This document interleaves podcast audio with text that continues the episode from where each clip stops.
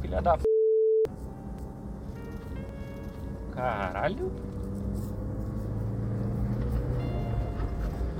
Olá, sejam muito bem-vindos a mais um episódio do podcast Farol Queimado. Acabei de passar em cima de um buraco aí, ainda bem que foi na arrancada, não deu nada. Mas eu estou falando aqui diretamente de dentro do meu carro para fazer a introdução deste episódio que é um episódio de entrevista. Hoje eu vou conversar com o meu primo Vitor Casella. Opa, tudo bom? Como é que tá? Que atualmente mora na Nova Zelândia. Ele está morando lá já há dois anos e há um ano vivendo com a pandemia no mundo inteiro, mas na Nova Zelândia nem tanto. Nessa conversa aí ele vai contar como é que está sendo a vida dele por lá nesse período e a gente vai ter aí um comparativo com a situação do Brasil. Cara, escuta até o final porque ele falou assim algumas coisas que me deixaram embasbacado. E nós comentamos alguma coisa porque eu já estive por lá, já visitei ele lá e são realidades assim bastante distintas que você vai ver a partir de agora aí. Mas antes, uma palavra dos nossos parceiros do Farol Queimado. Vocês já conhecem os parceiros de longa data aqui do Farol Queimado, né? A Sustain Home é uma rede de sustentabilidade que presta consultoria ambiental para residências entre em contato com eles lá no sustain.home no Instagram, que eles vão te explicar certinho como fazer para tornar a tua casa mais sustentável e econômica no final do mês. E a Academia Activos é aqui de Porto Alegre e oferece musculação e funcional individual. Agora eles estão de portas fechadas, mas estão loucos para que a situação melhore e possam voltar a receber vocês. Procura a Academia Activos no Instagram para mais informações. E a Pampa Vape House é a maior e melhor loja de vaporizadores e e-liquids do Brasil. Eles têm sede aqui em Porto Alegre, mas entregam para todo o país um atendimento super personalizado no WhatsApp 51 989 266 481. Procurem também arroba Pampa underline no Instagram. Sempre lembrando que o Farol Queimado faz parte da hashtag Podcasters Unidos, uma iniciativa que reúne vários podcasts do underground brasileiro procura a hashtag e arroba Podcasters Unidos no Instagram para encontrar um monte de conteúdo de qualidade. E eu queria também aproveitar esse momento para agradecer ao pessoal da JM Chapeação e Pintura, aqui de Porto Alegre. Quem ouviu o último episódio sabe que o meu carro barra estúdio foi arrombado e eu já estava calculando um baita prejuízo, mas aí eu levei lá na JM e eles fizeram um baita serviço com um precinho muito justo. E ainda entregaram o carro melhor do que novo em dois dias. Procura eles lá no Instagram para ver a beleza do trabalho dos caras. j.moficina20. E já aproveita e comenta lá na última postagem deles. Fecha com o arroba farol queimado, me marca lá. E quem sabe assim eles não se animem de virarem parceiros fixos aqui do podcast. Então é isso. É pop, Roda a quarentena é pop. Cardi B fez mais que o presidente. Porra, amo hip hop. É, se eu ouvi errado não, eu falei isso mesmo. Trabalhadores na rua, o papai é pop, quarentena é pop. Cardi B fez mais do que o presidente. Porra, amo hip hop. Trabalhadores na rua, o papai é pop, quarentena é pop. Cardi B fez mais do que o presidente. Porra, amo hip hop. Ué, cara, tu viu o vídeo da Cardi B mandando lavar a mão? Então tá, meu, vamos começar falando da comparação aí do Brasil e da Nova Zelândia durante a pandemia. Ah, eu vou contar aqui rapidinho, tipo, a minha passagem aí pela Nova Zelândia, porque ela se confunde, né, com o início da pandemia, tanto aqui no Brasil quanto aí. Porque quando eu saí do Brasil, quando eu saí do Brasil no final de, de fevereiro, dia 28 de fevereiro do ano passado, ah, a pandemia tinha recém chegado aqui, mas ainda não tinham mortes no Brasil. A primeira morte, ela foi ah, praticamente naquele dia, ou algo do tipo, assim, foi por ali. E a, na Nova Zelândia também não tinha nenhum caso até então, eu acho que o primeiro caso foi por volta ali do começo de, de março. E aí eu cheguei em 1 de março na Nova Zelândia, fiquei aí contigo no teu apartamento até o dia 10, e até então, assim, o máximo que eu ouvia eram algumas rádios locais comentando sobre alguns casos e navios que estavam parados em alto mar porque tinha gente infectada e eles, e eles não podiam aportar. Ah, e situações assim. Eram coisas muito. Ah, tem um caso aqui em Wellington, tem um- dois casos lá em Auckland. Eram coisas assim, mas o pessoal tava comentando, né, de alguma maneira. Só que na rua, ainda nada, né? Ninguém. é, ninguém tava agindo como se tivesse numa pandemia. E aí depois desses 10 dias eu comecei a subir em direção ao norte e comecei a ir para para Auckland, né? E passei por várias cidades do interior com uma população muito menor, né? Uh, Wellington tem 200 mil habitantes, Auckland tem 2 milhões, mas eu cheguei a ficar numa cidade com 3.500 habitantes, assim, sabe? Foi eu passei por lugares com uma densidade populacional mínima e também não se falava ainda em pandemia naquela, naquele, naqueles dias, assim. Então, entre o dia 10, 11 de março até o dia 19, eu acredito, tava tudo tranquilo. E aí, no dia 19, enquanto eu tava em Raglan, que é uma cidade litorânea, lá do norte da, da Nova Zelândia, o... eu recebi a notícia de que todos os voos entre Auckland e Buenos Aires tinham sido cancelados. E dali a três dias eu tinha um voo para Buenos Aires. E aí eu simplesmente tive meu voo cancelado e fui para Auckland, que era o meu destino final antes de voltar. E lá sim, com 2 milhões de pessoas e vários casos, já se falava até que poderia ter transmissão comunitária, né? Ou seja, quando se perde o rastro de, das pessoas infectadas. E eu cheguei lá e tinha assim muita gente com de máscara, mas principalmente asiáticos. Uh, a população, de um modo geral, estava vivendo tranquilamente ali, como se nada tivesse acontecendo. E eu me lembro muito bem que eu fui para um hostel, que eu tinha duas noites lá, e eu simplesmente, que seria assim, era o meu, meu ponto antes de ir pro aeroporto mesmo. Eu só ia ficar ali, era um hostel barato e tal. Cara, eu cheguei lá, o negócio era muito precário, assim, ele era pouco arejado, Sabe aquele chão de carpete sujo, assim? Era uma coisa assim, um horror. Eu tô muito. E eu já tava. E eu já tava noiado com, com essa parada do coronavírus. E as pessoas, de um modo geral, não pareciam estar, tá, tá ligado? Ali não pareciam estar tá nem um pouco. E aí eu lembro que eu ia ficar num quarto com 12 pessoas. E aí eu cheguei nesse quarto e a minha o que seria a minha cama, a única cama vaga, tava toda bagunçada e suja e tal. E aí eu, cara, eu tinha subido seis andares com a minha mala, tá ligado? De escada, porque o elevador tava estragado. Aí eu tive que descer, eu tive que descer tudo de novo. Uh, e aí cheguei lá na, na, na, recepção e falei, olha, meu quarto assim assado e tal. E daí a mulher falou, não, então tá, então fica nesse quarto aqui. E aí o quarto que ela me passou tinha só uma pessoa, que era um cara lá, um argentino. Uh, e daí foi melhor, né? Relativamente melhor, porque uma pessoa só é melhor do que um quarto uh, com 12. E aí fiquei nesse quarto aí por dois dias. E a partir dali, com o meu voo já cancelado, eu tive que ir para um outro lugar, uh, ainda para esperar até o, a data do meu próximo voo. E aí nisso, com a ajuda da minha família e tal, eu reservei um quarto num hotel, um hotel barato até assim, com uma diária um pouco maior do que a diária dos hostels, os hostels. E fiquei nesse quarto até o dia do meu voo, que foi uma semana a mais. Iam ser três dias, mas o meu segundo voo também foi cancelado.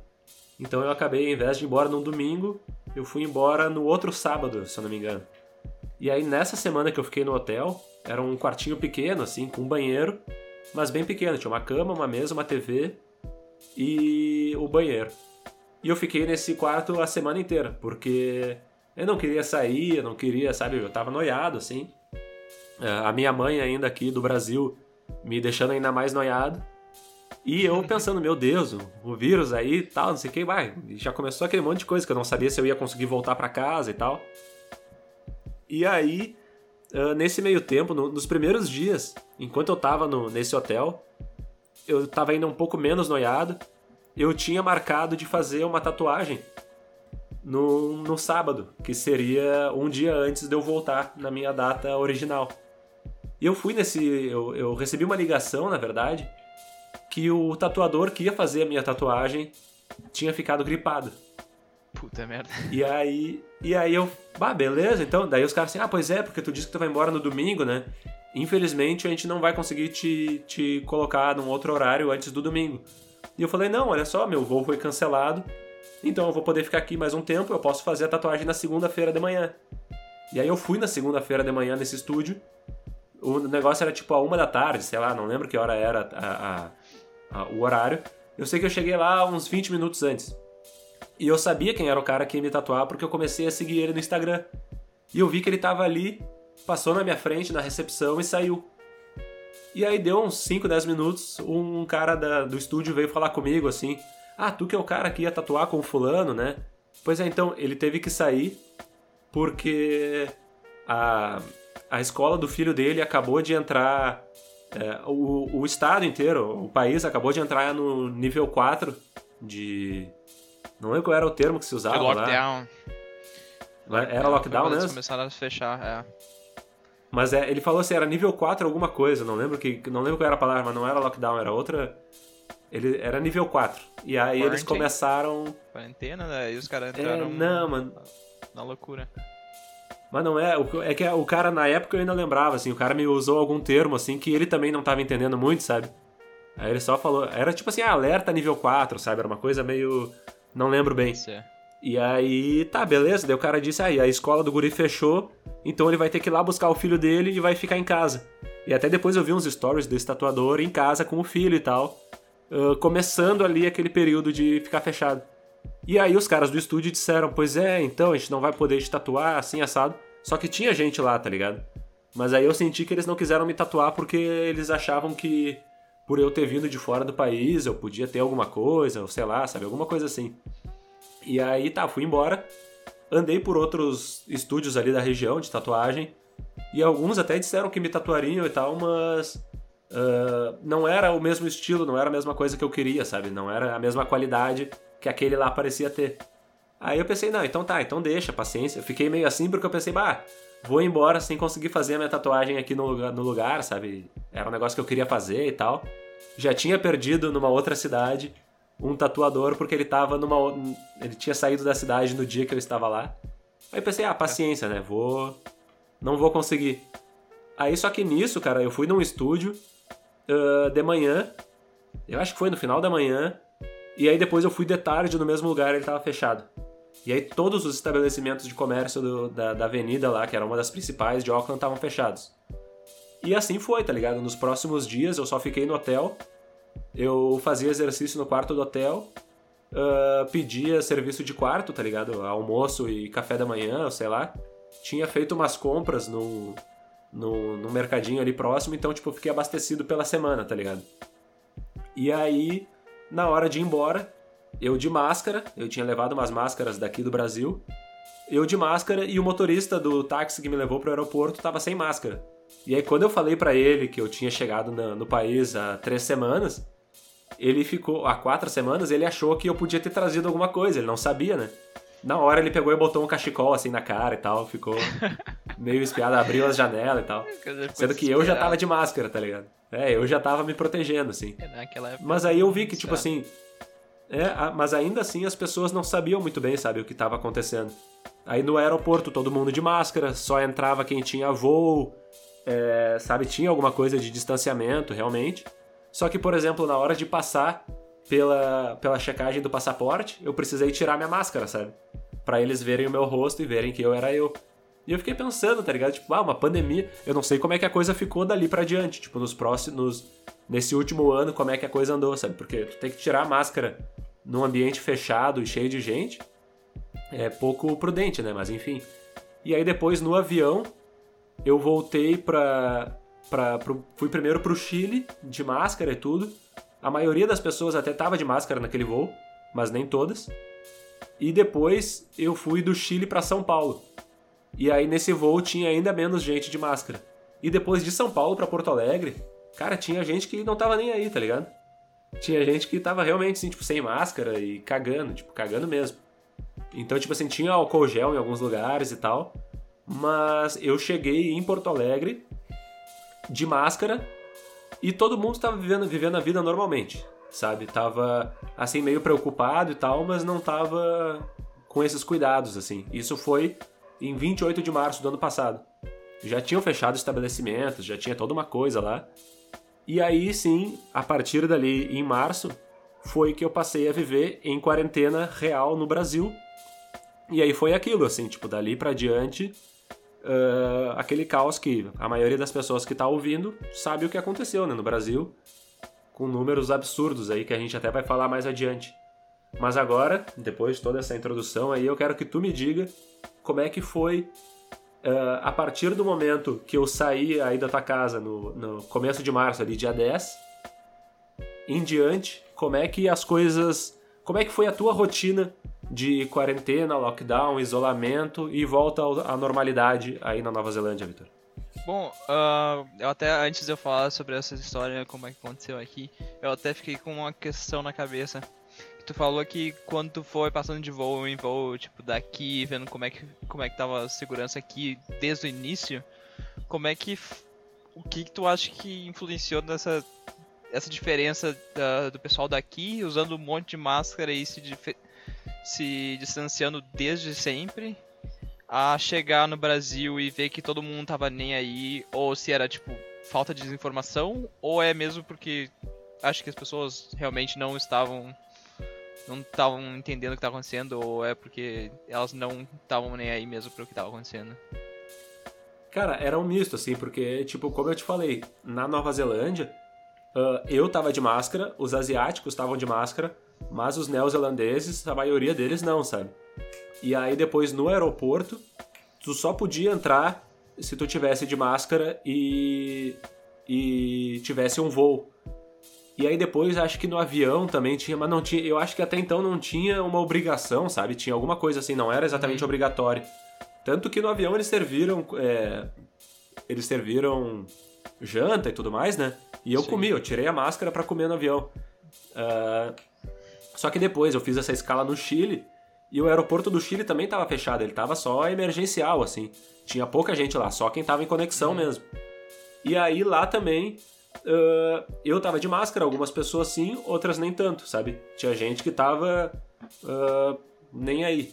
Mas os viajantes, de um modo geral, já estavam mais preocupados. Porque eu acho que se tinha muito essa ideia de que no exterior tu ia pegar alguma coisa, sabe? E o lance é esse, tipo, toda esse, esse, essa ansiedade que eu passei quando eu tava no hotel, e a minha mãe dizendo, meu Deus, e não sei o que, e o vírus, e tu tá aí. Tipo assim, a coisa tava muito mais séria no Brasil. Eu tava muito mais seguro na Nova Zelândia em número de casos e tudo mais, do que o que já tava acontecendo no Brasil em março, tá ligado? Uhum. Uh, só que a impressão que eu tenho é que as pessoas ainda estavam olhando muito pro exterior e pensando que isso ainda era uma coisa que estava vindo de fora. Tanto que eles estavam cuidando quem chegava. Eu, quando cheguei no Brasil, eles mediram minha temperatura e tal. Mas depois, quando eu fui. é, quando eu cheguei no aeroporto para ir de São Paulo a Porto Alegre, não mediram minha temperatura. Entende? Então, tipo, na, na fila na Nova Zelândia tinha um distanciamento. Mesmo que não obrigatório, as pessoas estavam meio que se preocupando. Na fila no aeroporto ali, acho que era o. o de Guarulhos, em São Paulo. ah, cara, as pessoas aglomeradas, tipo, sabe? Eu botava minha mala pra trás e ficava longe da pessoa da frente, porque senão os caras iam colar que nem fila de estádio de futebol, assim. E aí depois, quando eu cheguei em Porto Alegre, é, o meu irmão me recebeu lá, ele levou o meu carro até o aeroporto e voltou pra casa de bicicleta. Ele levou a bicicleta dentro do carro. E aí eu entrei no carro de máscara e fui dirigindo até em casa. E vim até em casa dirigindo. E aí, ahn, as pessoas, as outras pessoas, eu não lembro bem, mas a maioria não tava de máscara, sabe? A maioria não tava. Eu cheguei lá, troquei máscara, lavei a mão e tal e coisa. E as outras pessoas ali não estavam porque ainda não era obrigatório, né? Tipo, se agora que é obrigatório tem gente que não usa, na época que não era obrigatório as pessoas simplesmente achavam que não precisava, sabe? Então eu acho que tem muito disso da, da falta de informação ah, e da falta de, de uma. é, sabe, de um comportamento oficial, assim, do comportamento do governo de dizer: olha só, assim, assim, assado. Tipo, quando eu cheguei na Nova Zelândia, em 1 de março, já tinha ah, alguma coisa tipo: ah, de qual país tu tá vindo? A- a- naquela época o Brasil ainda estava liberado, mas quem tivesse vindo, tipo, de alguns países do Sudeste Asiático, de alguns países da Europa, acho que Espanha principalmente, Itália, não, não podia entrar, sabe? Tinha que fazer quarentena. Tipo, o Sim. Brasil ainda estava liberado, mas a Nova Zelândia sempre teve, né, esse controle das pessoas que entram, dos alimentos que entram, né, toda essa coisa do controle biológico, né? É, uma coisa que tem a impressão aqui é que sempre teve essa história de as fronteiras, eles têm muito controle, como tu disse. E a gente sempre teve a informação, mesmo de quando começou o, a explosão da, do vírus nos países asiáticos, lá começou e toda a história, a gente sempre acompanho muito nas notícias. Acredito que no Brasil também tenha várias notícias, tivesse naquela naquele tempo várias notícias sobre. E as pessoas sempre já estavam esperando, meio que se precavendo desde que começou isso. Quando tu via que tipo o vírus tá, o vírus saiu daquele país de origem, tá indo para outro lugar, então já vamos ficar, opa, vamos, vamos nos precaver para isso não acontecer com a gente. Eles sempre têm uma, eles têm uma cultura aqui na Nova Zelândia que eu acho interessante e é muito diferente do que eu tinha experienciado do Brasil. Talvez seja impressão, mas eu é muito. Eles são muito precavidos a desastres naturais, porque eles têm a. Eles têm o, a experiência Sim. com terremotos, que aqui terremotos são tipo coisas. Não digo diárias, mas acontece sempre naturalmente, assim. Tem toda hora, até tu pode, pode sentir. Ó. Umas noites passadas, um, até um colega meu tava me falando que ele sentiu essas noites, eu, eu dormi. Eu tava dormindo, então não senti nada, mas sempre tem. Mas já sentiu algum aí? Tu já sentiu algum? Oh, vários. Oh, eu, eu tô aqui há dois anos. Ah, o chão tremer não é, não é novidade, mas é até divertido. Algumas pessoas ficam meio, meio em pânico, mas eu fico tipo, porra, se a gente morrer, morreu, mas tipo, vai ser divertido pelo menos, não vou ficar com pânico.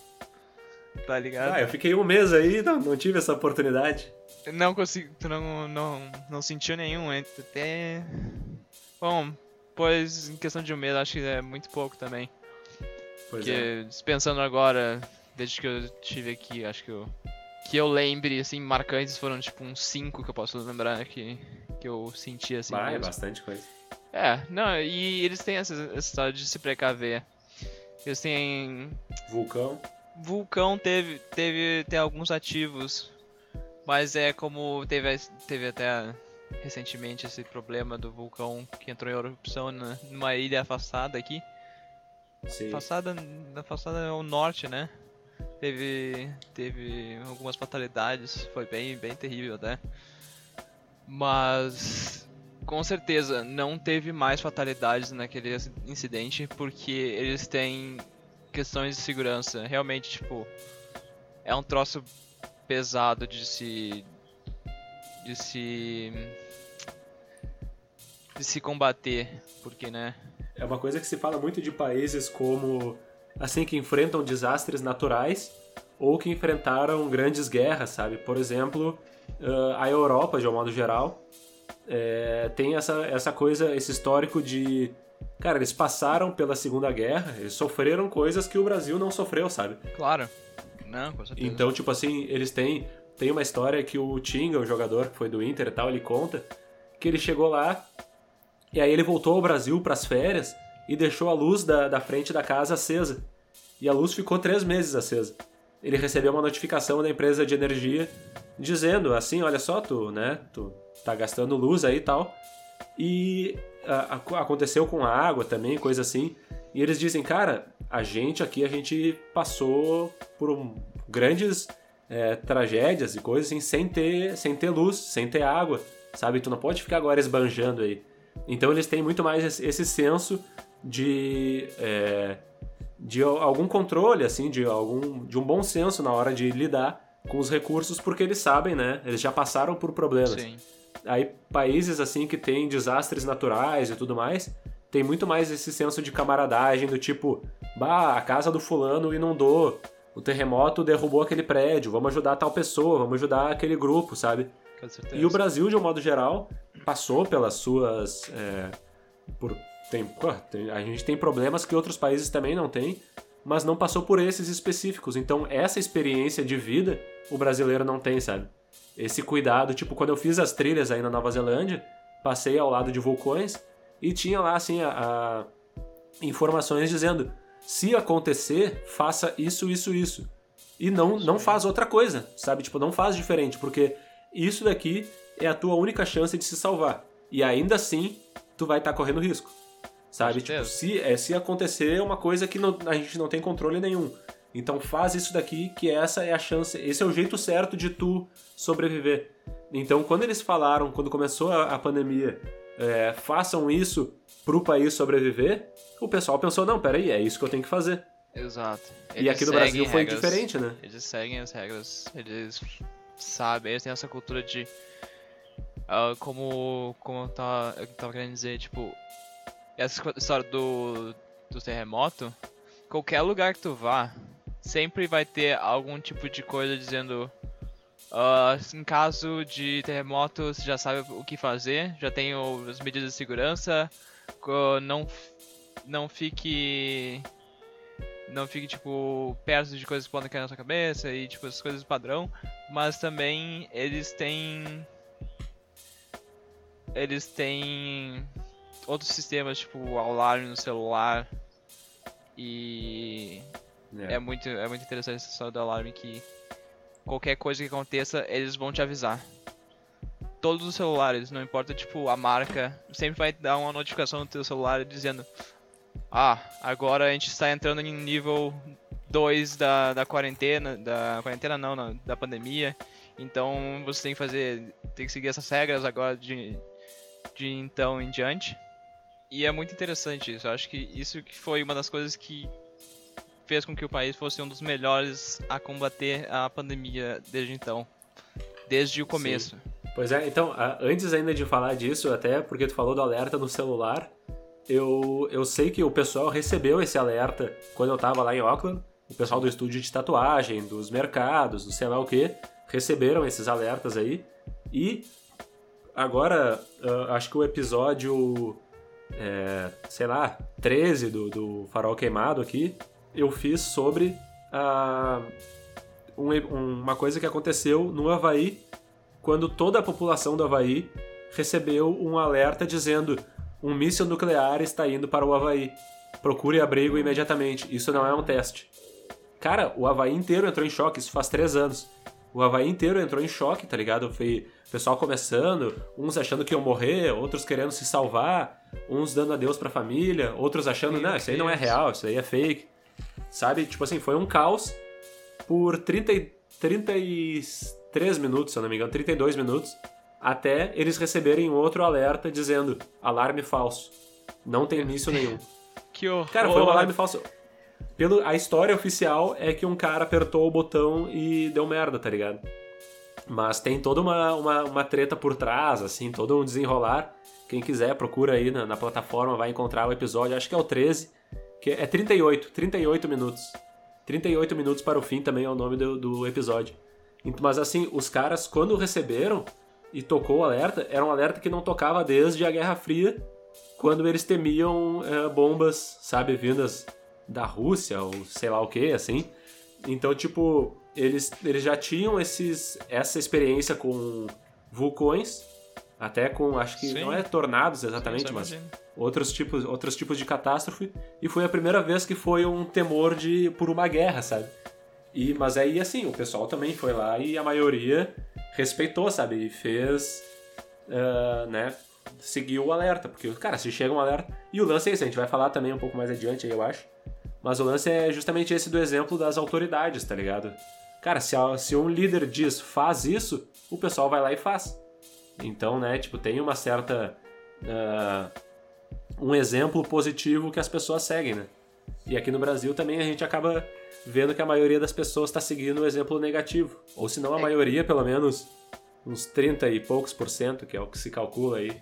Ah, é, não. Aqui a gente já tinha uma. Eles têm um respeito pela... pelos políticos. Por. Eu sinto que a ideia da política aqui é muito mais simples para quem não está envolvido. Ah, eles têm todo o preparo para dia de votação, esse tipo de coisa, e a democracia deles, eu não. Não é bem uma demo- democracia, mas é um sistema parlamentar deles aqui, que é muito mais diferente muito diferente do Brasil, que eu até nem, nem saberia como descrever, e... mas eu, eu acho interessante que funciona bem. Mas essa ideia de os políticos, o poder aqui, poder influenciar tão rápido num- numa questão emergencial, que eles têm esse poder, né? Tem um. Está co- ocorrendo uma emergência no país, no caso, uma emergência global. Então eles já vão. já vão se. se mexer, eles já vão se arrumar o jeito mais rápido de poder combater. E foi isso que aconteceu no começo da pandemia.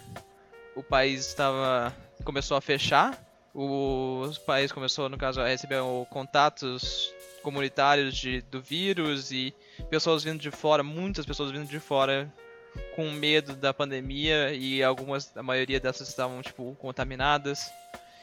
E aí eles fizeram isso. Aqui, como, como tu disse, foi muito rápido o fechamento. né? Eles fecharam em questão de cinco dias as portas pra todos os lugares. Assim, ó, fecharam total. O máximo que estavam chegando era tipo aviões emergenciais. Aí eles pararam. O que foi muito interessante foi que tu, tu sente o que eles fizeram. Não foi só. Foi um, foi um sistema muito fácil. Muito fácil se for pensar, porque eles fecham, eles fecharam as, as fronteiras. Agora a gente vai pensar o que, que a gente vai fazer para combater e para parar esse contaminamento que tá aqui dentro. Vão, vão fechar para não poder entrar mais do vírus. E agora a gente vai conter o que a gente tem aqui dentro. E esse sistema funciona muito fácil. Eles criaram, em questão de dias, eles criaram tipo grupos de, de investigação. Procuraram cada, cada pessoa que estava infectada já foi para quarentena direto.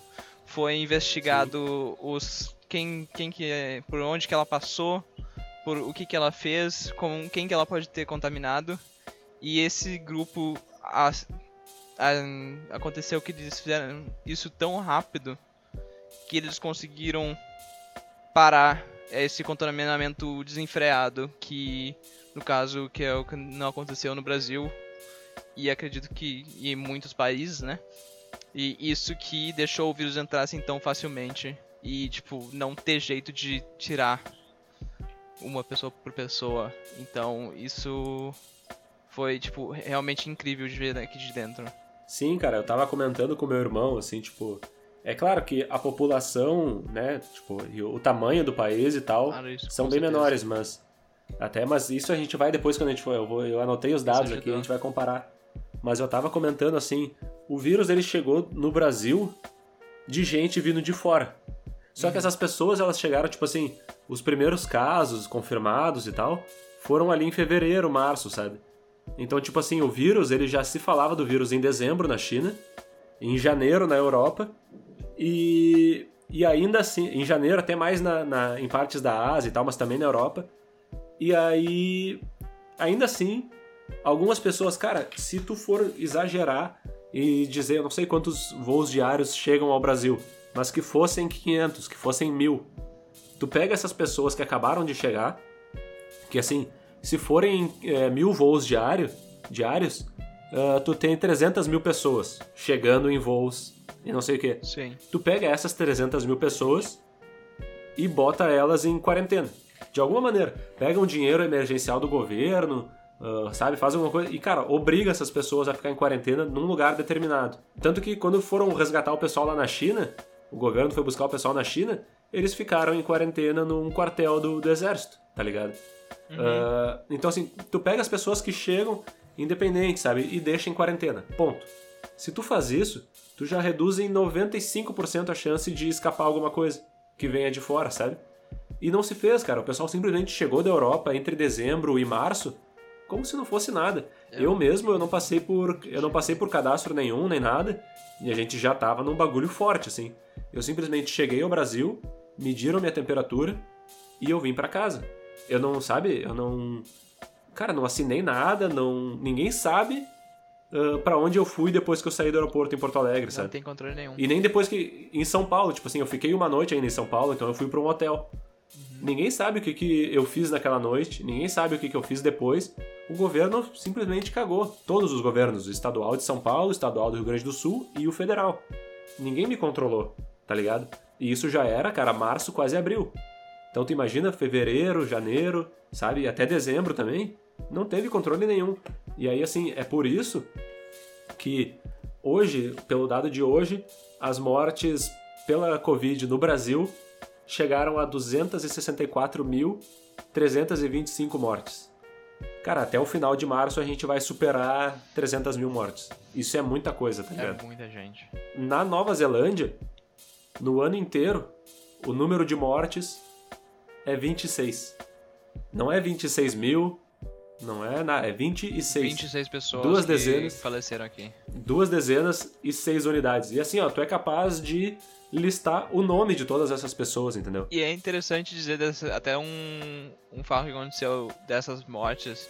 de- ah, podia ter sido até menos. Foi só um incidente problemático que aconteceu que aumentou esse número, duplicou esse número. Que foi que acabou que infelizmente um- uma pessoa contaminada entrou num. acabou entrando num centro de idosos. Então, com- e como a gente sabe que idosos são mais. Estão mais vulneráveis ao vírus e atinge muito mais a eles do que a gente, mais novos. Isso que em questão de dias a gente teve esse problema que nessa essa casa de, de idosos foi tipo 10 pessoas que acabaram falecendo.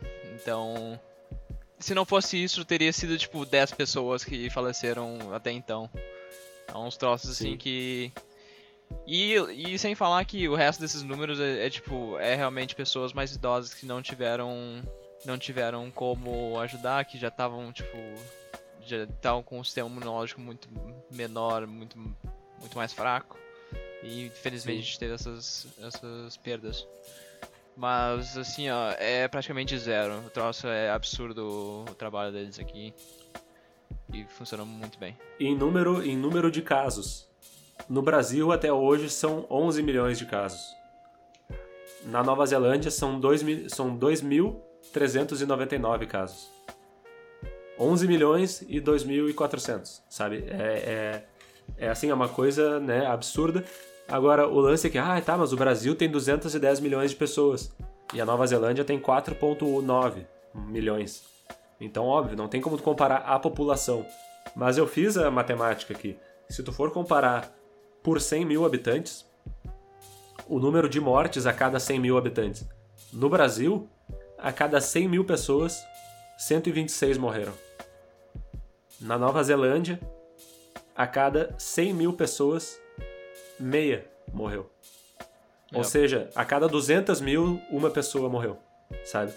Então, ah, é isso, sabe? E a densidade populacional de um para o outro, claro que ela não é assim, ela...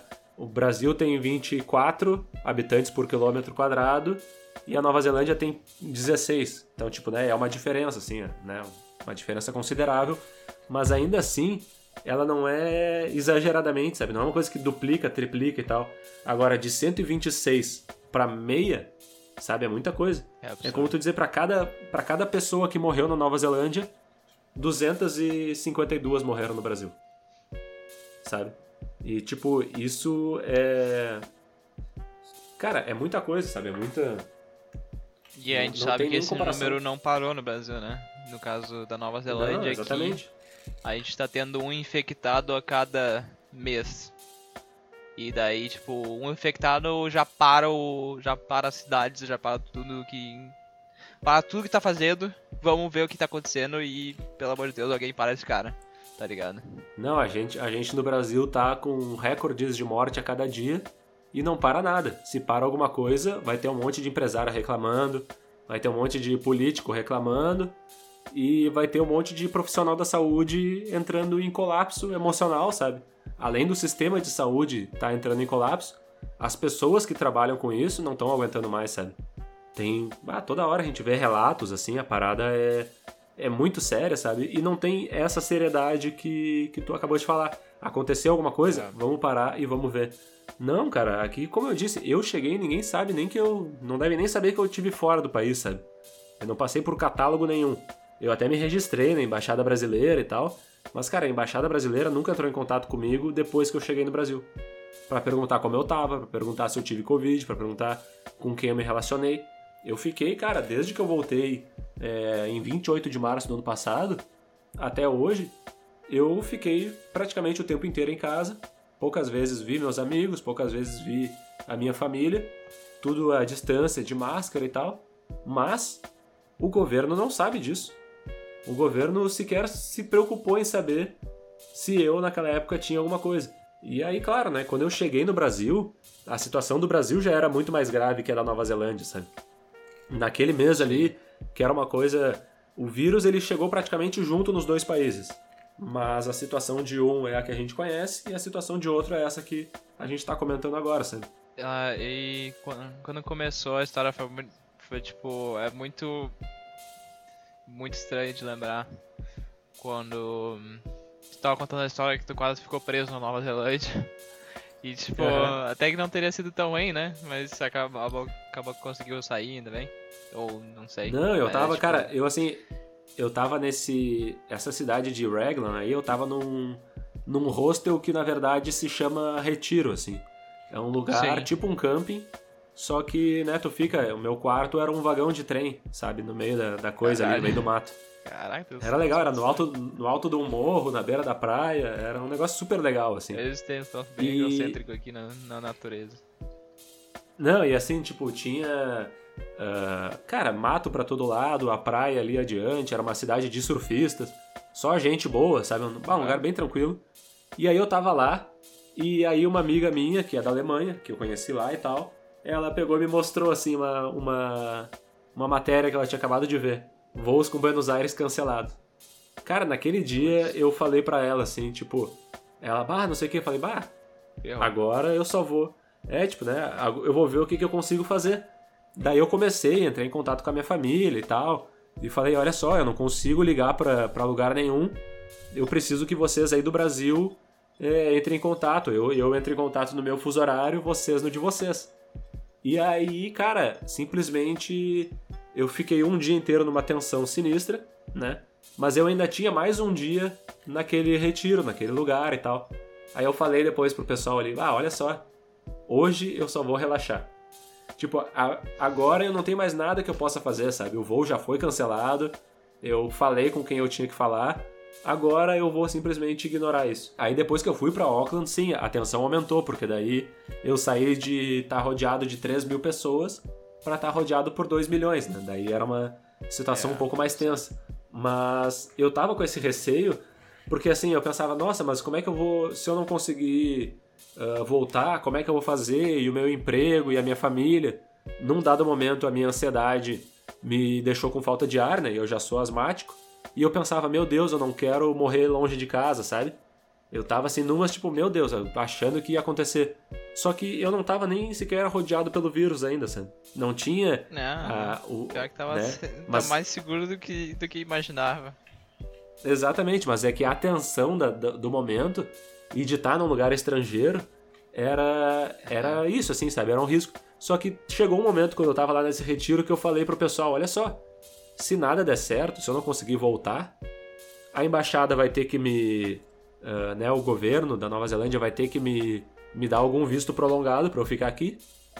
Eles vão ter que me permitir que eu fique, né, por algum motivo. E aí deram. Aí eu. É, daí eu pensei assim, cara, eu dou um jeito de. de voltar lá pra Wellington, fico lá com meu primo, Exatamente. ah, tento, tento de alguma maneira trabalhar, é, ainda manter o meu emprego no fuso horário diferente, seria uma coisa assim, né? Ou então eu vou ter que me demitir do meu emprego e arranjar um emprego aqui. E aí eu falei, quem sabe essa não é a história de como eu vim morar na Nova Zelândia, tá ligado? Como eu fiquei pra sempre na Nova Zelândia, não foi É. nem tipo um, um, um acidente que virou um- uma virada de vida e agora eu tô morando É. outro lugar. Mas é que foi- o que foi interessante foi, foi a minha visão, que eu, eu- Ah, pra mim foi tipo. O que que eu posso fazer, tá ligado? O que que a gente tava. A gente tava muito sem. Sem reação, sem saber o que fazer naquela. Naquela história. Que eu lembro que. Não, eu lembro tu porque a gente tava- mensagem que tu tava tipo. Cara, perdi o voo. Agora eu tô aqui, tipo, no hostel, olhando pras paredes, não sabendo o que fazer, tá ligado? Eu fiquei tipo. Putz. Ele vai voltar aqui pra casa e a gente vai passar a quarentena junto, vai ser muito louco. Aí, nesse apartamento pequenininho, já. Mas tipo, ia ser, ia ser engraçado, ia ser legal. Não, não ia ter problema. Eu só tava pensando que, tipo, ele quase não cabia aqui dentro da minha casa junto comigo. Imagina, a gente vai passar a É. quarentena junto, vai ser louco. Mas. Não, imagina, foram, foram 10 dias que eu fiquei aí contigo. E tipo, era aquela coisa, né? O apartamento era a cama, a mesa, a pia da cozinha o guarda-roupa e o banheiro tudo junto. Era tudo já. Era tudo uma coisa só, assim, né? E aí, cara, eu lembro, assim, do primeiro dia que eu cheguei aí de viagem, cansadão e tal. Eu tinha dormido pouco. Aí tu saiu para trabalhar e eu peguei, cara, eu dormi às 5 da tarde no horário local. Tipo, do nada, assim, peguei e dormi das 5 até às 5 da manhã do outro dia. No outro dia eu acordei super cedo, assim, porque, né, até consegui regular o sono. E aí aquilo, né, tipo, a gente ficou. Uh, tu saía para trabalhar ou para coisa assim, e eu saía para passear pela cidade, para conhecer Sim. o lugar. E quando a gente não saiu junto, né, deu aqueles baita rolês, assim, por trilhas e caminhadas e, ah. e vários lugares. Só que era aquilo, assim, né? Tipo, naquele momento eu tava de férias e a gente tava relaxado, a gente tava tranquilo e tal. Claro. Eu não sei o que, que teria sido se eu tivesse que ter voltado, até porque, tipo, são, sei lá, eu acho que são uns 300 quilômetros. Não, são. Eram 500 quilômetros que nos separavam naquele momento ali, de Wellington pra Auckland, assim, era uma. Era eu teria que voltar tipo... tudo. Porto Alegre e Florianópolis, mais ou menos. E aí eu, eu teria que voltar tudo isso de alguma maneira chegar no teu apartamento e de alguma maneira me adaptar. Fosse é, perdendo meu emprego no Brasil ou não, fosse trabalhando num fuso horário diferente. Sabe, a gente sequer sabe como é que como é que a gente ia se virar, tá ligado? Tipo, não, ia ser uma coisa totalmente é, ia ser. Só que é aquilo, o medo que eu tava de ficar preso na Nova Zelândia, ele envolvia um pouco esse medo do, do, do estrangeiro, do desconhecido, e muito por causa da. Sabe, da. Ah, por ter um vírus aí e tal. Se fosse numa situação normal, tipo. É, sei lá, eu fui para Nova Zelândia e perdi meu passaporte. Ah, vou ter que ficar aqui mais um mês, sei lá, sabe? Sim. Beleza, tipo, a gente ia se a gente ia se ajeitar, a gente ia fazer uma coisa. Mas com aquela tensão no ar, que a gente não sabia o que, que ia acontecer, aquilo ali é o que mais, né, é o que mais Foi trouxe carga, assim. Exato.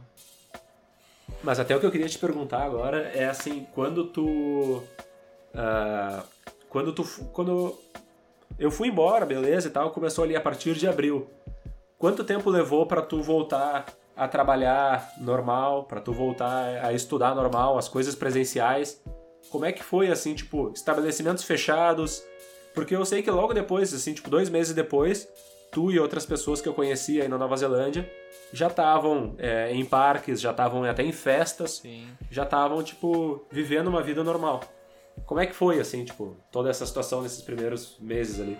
Pois então, como, como eu tinha falado no começo, foi essa tensão que eu acabei até. Por questão de tu estar tá conectado com o Brasil e saber o que está acontecendo lá, eu tava muito falando com meus pais e eles preocupados, eu preocupado com eles. E como eu tava aqui sozinho, sem. Basicamente a deriva, né? Tava sem saber muito o que fazer. Eu acabei que. E como eu tava trabalhando. Na época eu tava trabalhando no supermercado daqui. Eu acabei que, assim, ó, era muito arriscado para mim. Porque se eu pegasse esse Covid, essa. Tava, a gente tinha o exemplo de outros países que estavam, tipo, super lotados os hospitais. E imagina o que ia acontecer, tipo tu tava com a, eu tava meio com a impressão que o que tava acontecendo em outros lugares ia acontecer aqui. Então eu acabei, tipo, graças aos meus pais, eles me deram a força e eu consegui ficar em casa, fazer full lockdown, né, que eles chamam, uh, pra... E aí eu consegui, eu saí do meu emprego e fiquei, eu falei assim, ó, eu vou ficar em quarentena porque eu sei que tá acontecendo de fora, do lado de fora, daqui, e eu não, eu não posso correr esse risco na situação que eu tô. Então, desde então. Mas o mais interessante que foi, porque esse dia eu saí do meu emprego, eu fui pra lá, eu, tipo, disse, eu falei com meu, o com meu chefe, falei, não, não posso ir, eu tenho toda essa, tô nessa situação e tal. Ele entendeu uh, muito, muito bem o que estava acontecendo. E daí três dias depois que, que eu saí do meu emprego, eles já entraram em, tipo, nível 4 que eles chamam aqui. Que é total, é. não tem não tem nenhum ninguém aberto além de serviços super essenciais, não é tipo nem essenciais, é super essenciais, tipo mercado, os mercados grandes e farmácia, que tinha tipo um tempo mais limitado e com gente limitada e todos os protocolos de segurança. E daí, desde que começou esse troço muito rápido, todo mundo foi para casa, tipo, comprou as coisas, foi para casa. Desde então, aí é, a gente começou uh, a pensar no futuro, ver o que a gente vai analisar o que está acontecendo, analisar o, o governo começou a, a criar essas força-tarefa para para controlar o vírus. Então, questão de questão de duas semanas eu já estava tendo aula, uma semana até acho, eu já estava tendo aula online. Aí, tipo, eu tinha, como eu faço o curso de TI aqui, até acho que isso melhorou ainda mais, que eu já tinha acesso à internet, tem, tem tudo que precisa perfeito para para ter aula online. Não tinha problema algum. Um, muita gente reclamava por outro, ah, acredito que outras pessoas de outros cursos talvez seja mais difícil de ter uma aula online essas coisas mas o bom é que uh, o nível 4 não restou. Ficou por aí como tu disse eu acho que foi em questão de dois meses mesmo. Foi tipo foi isso. Aí de, depois de a, prim a, primeira ideia era 14 dias que a gente ia ficar em casa para ver se alguma pessoa apresentava mais sintomas e para eles poderem controlar. Depois eles aumentaram para umas mais umas 14 14 dias de novo. E acabou que ficou em 14 uh, ficou em dois meses por aí. Aí depois então eles começaram a aumentar o nível gradualmente de diminuir o nível de, de, segurança, né, que eles chamam, que eles têm os nível de nível 4, nível 3, nível 2, nível 1, obviamente. E cada um eles já tinham, se tu entrasse no site, eles já tinham todas as especificações do que, que cada um uh, funcionava, como é que funcionava cada um, quais eram as medidas que tu tinha que seguir. E claro, tudo isso tem, sempre tinha informação em qualquer site que tu entrava, qualquer, tipo, na TV, qualquer canal que tu entrava, eles já te davam todas as informações que era possível.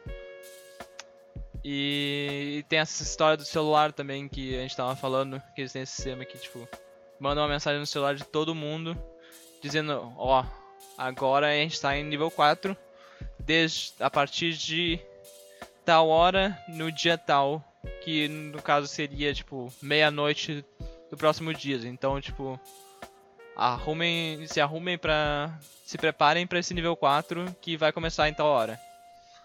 E isso já, tipo, era tudo que tu precisava, velho. Era tipo simples assim. Sim. Não, isso que tu falou de é, que tinha informação em tudo que era lugar e tal. Cara, esse é o ponto, sabe? Informação, é, informação. clareza, é organização sabe? Tipo assim, é, gestão de um modo geral, né? Isso tudo, cara, é, é exatamente o que faltou no Brasil. Pois tipo, é. seja em nível estadual, municipal, federal, o que falta é organização, clareza, sabe? É uma, é uma, uma coerência na, nas decisões. Tipo assim, o próprio governo municipal anterior aqui de Porto Alegre. Umas horas abria, outras horas fechava. Umas horas dizia que não, outras horas dizia que sim, cedia a pressão de empresários e abria de novo. Não tinha assim uma é, um plano de gestão para a crise. Era tipo um plano de vamos ver o que, que dá, sabe? Não tinha essa essa cara, essa clareza assim, sabe? Essa essa forma de lidar. Eu acho que isso é muito que faltou aí. Tipo, óbvio, não preciso nem falar do governo federal, porque a gente sabe a barbaridade que tá, né? Tipo, o desgoverno, né? Não tem nenhuma. É. O pessoal até diz. O pessoal fala, ah, porque o presidente é incompetente. Eu já disse, assim, eu não acho que ele é incompetente, sabe? Eu acho que ele é mal intencionado. Eu acho que ele é, sabe? Ele tá agindo contra é a população. Não é possível ele não ser tá, só tipo... incompetente. No, no jeito que é, tá. não é uma questão tá de incapacidade. Sendo, não é assim. só isso. Não pode ser só isso. Né? Porque é aquilo, qualquer qualquer mínimo manual de regras resolveria se fosse só questão de incompetência. Ah, tu é incompetente, tá, então faz o básico. Mas não é essa a questão, sabe? Se nem o básico ele quer fazer, é porque é, é uma coisa muito maior, assim, muito pior, né? E, mas então, em quanto tempo foi, assim, que, que a coisa reabriu? Desde que fechou até reabrir. Até tu tá de volta na, na sala de aula. Aí o que foi interessante, ah, pra- eu sinto que, se eu não me engano, no meu curso foi. Eu tive até um pouco a mais. Demorou um pouco mais pra mim pra entrar em. pra voltar a abrir o campus, esse tipo de coisa, porque é um curso de tecnologia. A gente. ah, o governo entendeu que. Claro, a gente não tinha problema de ter aula em casa, até tava tendo Claro. normal. Seria ideal ter aula presencial, mas não era 100% necessário agora no momento a gente não tem tipo não tem porquê começar tipo assim que puder já já sai já vai pro curso sabe então até eu acho que outros cursos outros ah, outros tipos de ensino começaram antes Ahn, mas foi em questão de um mês um mês e meio eles já começaram a diminuir pro level 3. Que o level 3 eles começaram a abrir começaram a abrir mais comércios. Que as pessoas, elas dizem essa história da economia, né? Que Aham. vai fechar, vai quebrar a economia e o país vai ficar na, na porcaria e tipo, Pode falar merda. Entendo. falar merda. Vai, vai ficar na merda, tá ligado? Vai, vai quebrar os. Vai quebrar a porra dos, dos troços e daí os caras não vão ter dinheiro pra nada. Claro, isso, isso é real. As pessoas dependem do, do dinheiro, do ganha-pão de cada dia. Mas. ah, o que, que vale mais no momento tentar combater de casa e salvar as pessoas que geram esse lucro? ou depois depois que acabar a pandemia que pelo visto não sabemos quando que vai ser isso ah, se vale mais sofrer os danos depois tipo Sim. das perdas isso também vai ter um impacto enorme na economia e como a gente tá, tá vendo que tá tendo É, os caras eles poderiam ter, por exemplo, organizado programas de renda mínima, né, de auxílio, tipo, Que os auxílios aqui no aqui Brasil na são Nova uma Zelândia. piada, tá ligado? teve É, aqui na é. Nova Zelândia aí, tipo, teve muito claro isso. que a gente a gente entende, assim, tipo, ah, nossa, o Brasil não é, né, a maior potência do mundo. Mas quando o pessoal diz, nossa, o país está quebrado, cara, isso não é verdade. Porque o dinheiro que o Bolsonaro usou para para ganhar as eleições da, da- do Congresso, ele poderia ter usado pro auxílio emergencial, sabe? Então, Mas tipo, claro que né, o eu tô dinheiro? falando aqui de uma maneira grosseira, mas assim, dinheiro não é o problema, sabe? O problema é a vontade de colocar esse dinheiro. Tu poderia colocar, meu, os 200 milhões de brasileiros em casa e, cara, fazer alguma coisa, sabe? Se endividar pelos próximos 15, 20, 30 Claro. anos claro e, e salvar essas 264.325 vidas que já se perderam até agora. Até agora no registro, né? Porque a gente sabe que são muito mais. Então, esse que é o, é o negócio. Tipo, dava pra ter fechado, dava pra ter feito e, né, tipo, não, não se fez, assim. Tu vê a Nova Zelândia, em maio, junho já tava na rua, normal. Aí eles fecharam essa história. Teve, como tu disse, teve programas emergenciais do governo. ah, que tipo, tu entrava no site do governo, chama Working Income, que é tipo qualquer, qualquer problema de finanças que tu tenha na Nova Zelândia, se tu é residente, né? Ou ci- cidadão, eles te ajudam. Ah, isso aí fez com que as pessoas, tá, vamos, vamos ficar em casa porque o governo vai nos ajudar. E querendo ou não, a gente precisa, a gente tem a consciência que é realmente necessário. E, e foi o que aconteceu.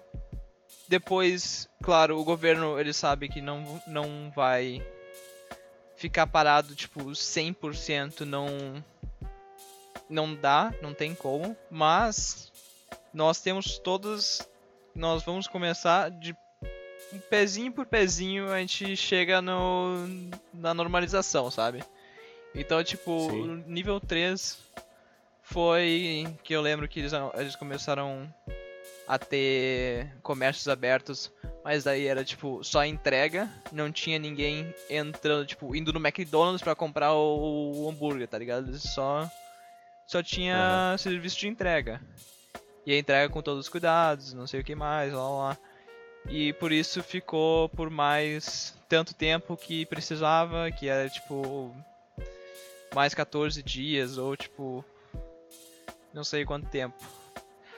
Aí eles diminuíram pro nível 2, que as pessoas podiam ver, podiam se reencontrar, as pessoas que realmente tipo, desde então eles já tinham essa ideia de poder se se reencontrar com pessoas que tu conhece e não abrir a tua bolha para todo mundo, sabe? Como eles, eles ficavam falando dessa. Sim, sim. Tinham essa.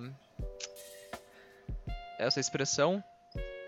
Ah, eu lembro e... disso. Isso. E daí.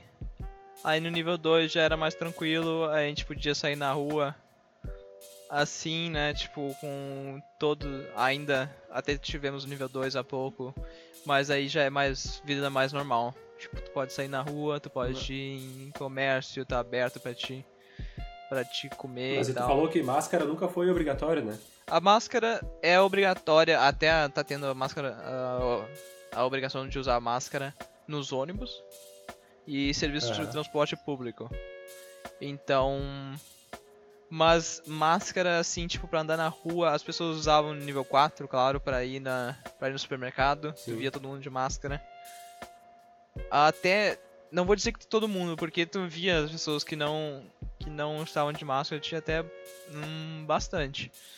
Mas as pessoas. O, a pegada era que essas pessoas que não estavam de máscara, ou no caso, todo mundo, todo mundo seguia as. As. não leis, as, tipo, as regras à risca, tá ligado? Todo mundo sabia como é que se, se portar no supermercado, não Sim. chegar perto de ninguém, se- tu não toca em alguma coisa que tu não queira comprar, tu só toca no que tu vai pegar e tal. E isso aí, tipo, a consciência das pessoas no como o, o vírus se espalhava, como elas tinham muita informação já no, no começo, ah, isso já ajudou também e assim é o que faz toda a diferença também. Sim. É incrível. Ah, não, total. É, não, é, é isso, assim, é o lance do, do exemplo que vem, que vem de cima. E o lance, quando tu falou ali do, do Congresso, de ser uma, uma democracia parlamentarista e tal, tem uma ideia também, assim, de alguma maneira, de uma horizontalidade do poder. Então é aquela coisa assim, tá, assim, é o governo que faz, é o Congresso que faz, o parlamento, mas também eh, a população tem a sua responsabilidade. E a gente aqui no Brasil, de uma certa maneira, a gente se acostumou, mesmo que inconscientemente, a dizer, ah, porque é, isso é coisa do, dos nossos políticos, isso não sei o que, os políticos que mandam. Então, tipo assim, a gente não tem uma responsabilidade. Tanto que as pessoas que fazem merda na rua, agora durante a pandemia, não assumem de certa maneira sua responsabilidade. Só dizem, às vezes, ah, se o Bolsonaro pode fazer, eu também posso, sabe? Se os nossos líderes estão fazendo, eu também faço. É uma coisa. ah, é uma ideia de não se sentir responsável por aquilo que a própria sociedade está construindo, por não conseguir enxergar essa, esse papel, sabe? Essa, essa importância da, da consciência social, né? Da, da parada É, toda. Isso que é bem, é bem terrível de pensar. O exemplo, né? Tudo vale do exemplo. Do, do que eles veem na TV, do que, do que tem nas notícias. É. Que o, o poder maior, né? Que a gente tem, tende a se. Não digo assim inspirar, mas. Faz toda a diferença. Sim, não, é um reflexo. E eu nunca pensei, cara, tipo, quando, quando o Bolsonaro foi eleito, eu pensei, bah, vão ser anos difíceis e tal. Mas, cara, tu consegue ver, assim, que o Brasil tá sendo comandado pelo pior presidente da sua história, sabe? Pior Por uma das pessoas possível. mais...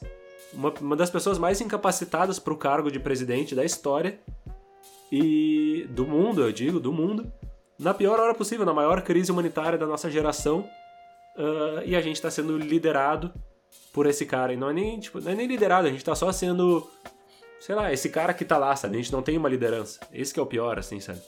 Isso é É inacreditável, quando cara. o país precisava de, de ter uma liderança há o maior momento que a gente precisava de alguém É. que falasse e comandasse para para ser feito, o que precisava ser feito, fosse feito na hora, não teve isso aí só de fez um fez um efeito dominó terrível que até então a gente tá vocês estão sofrendo, no caso, eu digo que- eu não posso dizer que eu não tô sofrendo porque assim, ó, mesmo estando fora da nova do Brasil, eu tô aqui longe, tô mais seguro do que do que do que eu podia estar, tipo, tô no melhor lugar do mundo.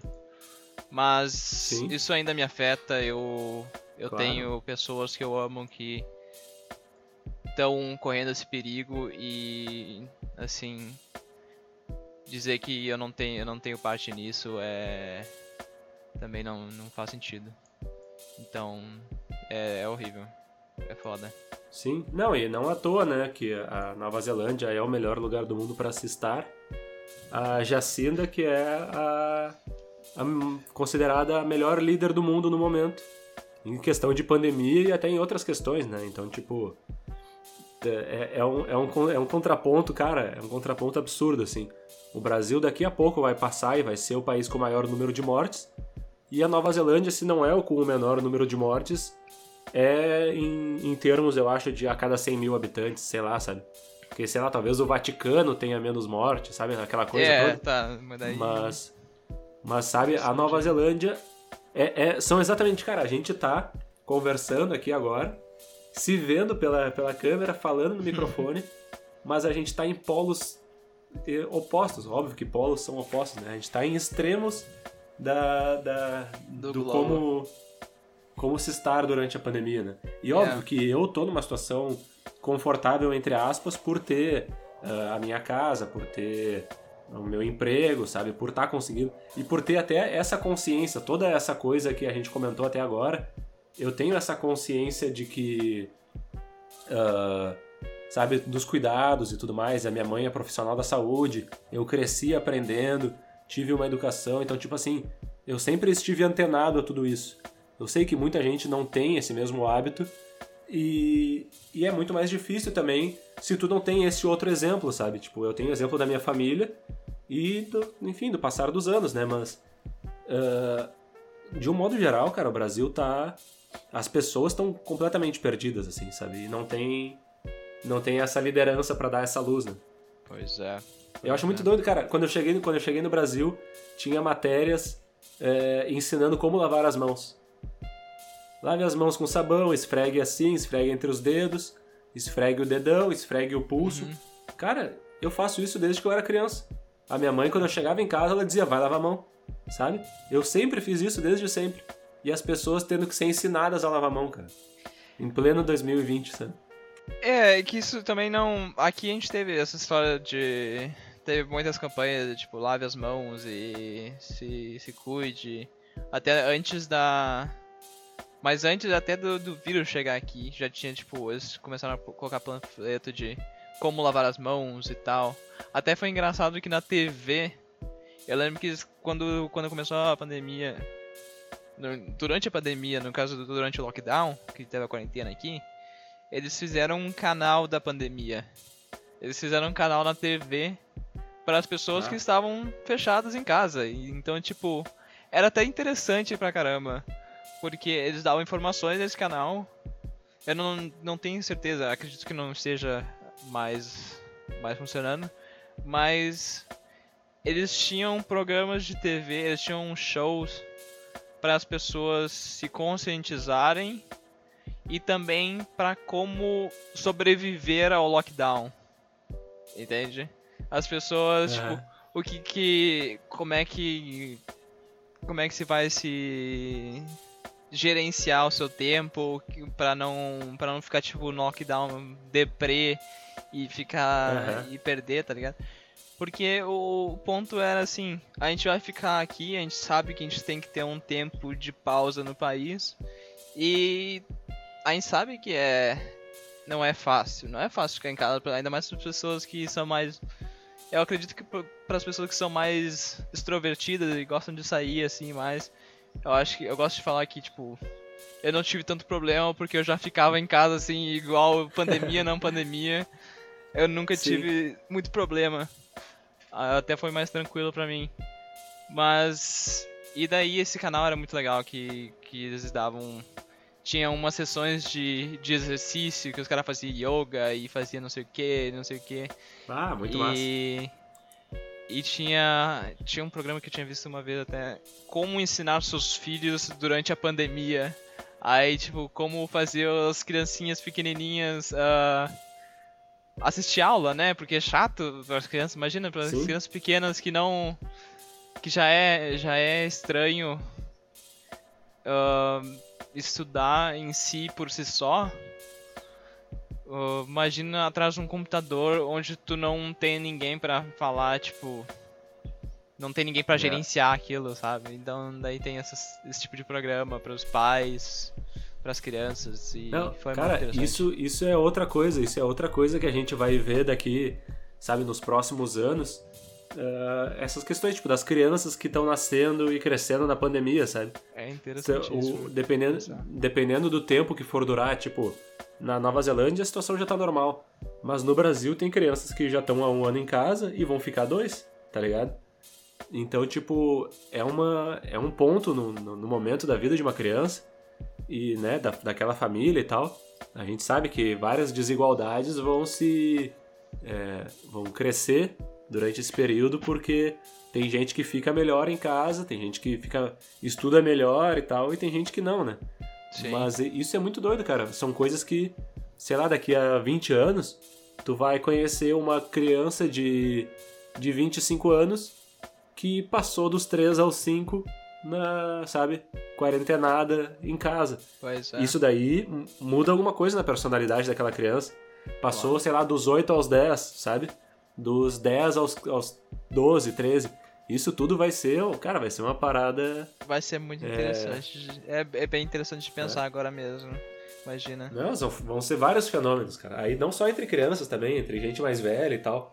Tipo assim, uma parada que é, o pessoal da nossa idade fala muito é que, por exemplo, cara, pra quem é solteiro, a quarentena tá sendo, tá sendo horrível, tá ligado? Pois A quarentena tá sendo tipo assim, cara, né? Tu não tem mais o barzinho, tu não tem mais como conhecer e encontrar pessoas novas. Pode até conhecer pelos aplicativos e tal, mas tu não tem mais aquele contato, sabe? Então várias dessas coisas assim. As relações não Ah, são as cara, tem- mesmas. Muitas relações mudaram, cara, e sabe se adaptaram de alguma maneira e sei lá como é que elas vão se adaptar depois, sabe? Se readaptar a alguma outra coisa. Isso é muito doido. É, e interessante pensar também como é que vai ser. Porque ah, essa ideia, essa, essa mentalidade que a gente tem na pandemia é diferente do quanto a gente tinha antes. A gente nunca foi. Não foi. Não tinha o hábito de. Até como tu disse, de lavar as mãos. Quem sabe algumas pessoas eram tipo. Não, não tinha essa mentalidade, tipo, se eu não lavar as mãos, alguma coisa, tipo, posso passar o vírus pra alguém, algum, mesmo que seja um vírus não letal, sabe?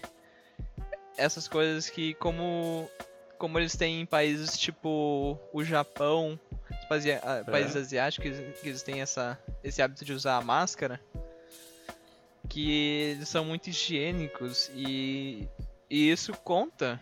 Isso tipo vai mudar Claro. depois. Eu acredito que vai mudar. Sim, esse é aquele, esse é aquele evento, assim como teve a situação da Segunda Guerra na Europa, assim como tem os países com suas catástrofes naturais e mesmo guerras e tal.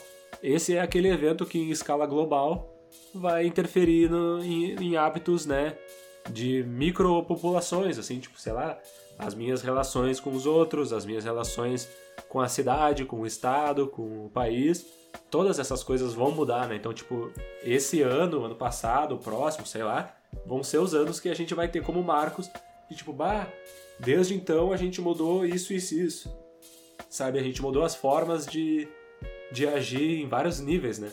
É, Isso é muito e doido tanta mesmo. coisa aconteceu até então e que acredito que ainda vai acontecer.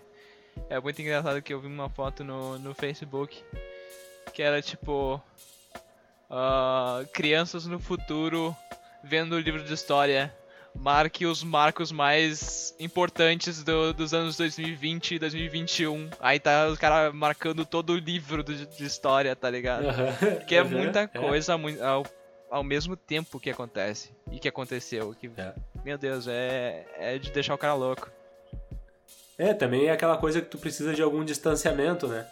Tipo, daqui a 10 anos a gente vai saber dizer o que aconteceu agora. Agora a gente não tem como dizer. É meio, Agora a gente realmente não sabe dizer. meio traumatizante, precisa é meio esperar. muito rápido, né? É, é. Vai, isso é real. Cara, pra finalizar essa parte aí de, de, vaci de, de pandemia, eu quero saber se já tem por aí alguma, algum tipo de notícia a respeito de vacina, como é que tá a chegada da vacina aí, como é que tá sendo a vacinação, como é que vai ser nos próximos semanas e meses aí. Aqui, bom, ah, até é uma coisa que eu comento muito com os meus pais, sempre que sempre que falo com eles, né? Como eles já estão, vocês, bom, já estão nessa mentalidade, quando é que vai chegar a vacina? Meu Deus, quando é que vai chegar? Eu tenho que tomar vacina quanto antes que quanto antes puder pra voltar ao normal, pelo amor de Deus. Ah, eu eu tô a gente tá muito menos preocupado com essa parte. Sabe? Esse, esse aqui é a história. Aham. Eu, Ah, eu que sei que a vacina aqui eles já estão pensando, claro, eles estão estão avaliando os tipos de vacina, o como é que eles vão fazer pra pra importar. E mas eles estão mais tranquilos pra esperar os resultados. Que algumas vacinas ainda estão, Sim, estão em claro. É desenvolvimento ou não são muito precisas, não são não tem certeza Sim, tem mais conforto, né? Pra, efetivo. É. é, tem mais conforto pra parar, pensar. e Exato, que isso que- aí faz toda a diferença. E, tipo, avaliar o que, que é melhor, o que, que é mais fácil pra, pra gente fazer. E. Eu, eu tinha visto. Eu tinha visto uma notícia de que a- o governo tinha comprado doses extras pra doar pra outros países e tal. Aqui. Não sei se chegou a ver alguma coisa. Eu É, não. é. Pra ser sincero, às vezes eu até me perco nas notícias. Mas. Sim, eu soube que. Mas não, tem, não teve nenhuma vacinação aí ainda ou já, já tá rolando? Não, aqui que eu, que eu estava, eles já tá, eles já estão pra, pra receber as vacinas. E Aham. o que, tipo, a notícia que eu recebi que foi muito interessante foi que eles vão vacinar todo mundo, tipo, sem exceção. E a vacina vai ser gratuita, então, assim, eu já vou estar vacinado assim que puder, então... Tá, tipo, vai chegar. Não vai ter assim, a primeiro esse grupo, depois esse grupo, não. Vai ser vá ao posto de vacinação. Vai ter, é como eu disse, tipo, eu não, eu não tô muito preocupado com isso, até acabei me... Ah, que doideira. caindo na, na notícia de, tipo, na- caindo na rotina e eu tenho, tipo, tenho tido bastante coisa pra fazer ah, fora da, Que inveja. dessa, dessa fase de pandemia meio que ficou de lado, sabe? É uma coisa que a gente já tá pensando no nosso futuro. Fora disso, e aí, claro, ainda tem, tem o portal de notícias da, da, do Ministério da Saúde aqui que tá sempre atualizado. Qualquer coisa que tu precisar saber sobre. Se eu quiser saber sobre a vacina aqui, quando é que vem, já deve estar ali no portal e, tipo, com todas as notícias diretas do governo, o que eles estão pensando. E eu sei que tem um portal que diz quantas pessoas estão foram contaminadas diariamente, eles já, já atualizam tudo. Ah, Mas. é, não tão muito longe mesmo. Realmente eu duvido que a gente esteja muito longe de ser todo mundo vacinado. Sim. Até porque a população Não, mas é eu achei menor. muito doido isso, assim, de tipo, ah, não tô pensando muito nisso. Não, cara, é, isso é, é, é, coisa outro, diferente. é outra realidade, É cara, é outra outro realidade. mundo, assim, sabe? É, é uma loucura. É muito estranho. É como eu disse, é, tipo, é muito estranho as interações que a gente tem daqui, se for falar com alguém do Brasil, que assim, Sim. ó, é como se vivesse em dois mundos, tá ligado? Cada um tá vivendo uma situação. Aqui é. Se tu falar com alguém do Brasil, só o que se fala é em pandemia. Assim, Aham. é tudo, claro, é a situação. Mas aqui a gente tá tranquilo e graças a Deus, como dizem, não tem, não tem que se preocupar. Vá.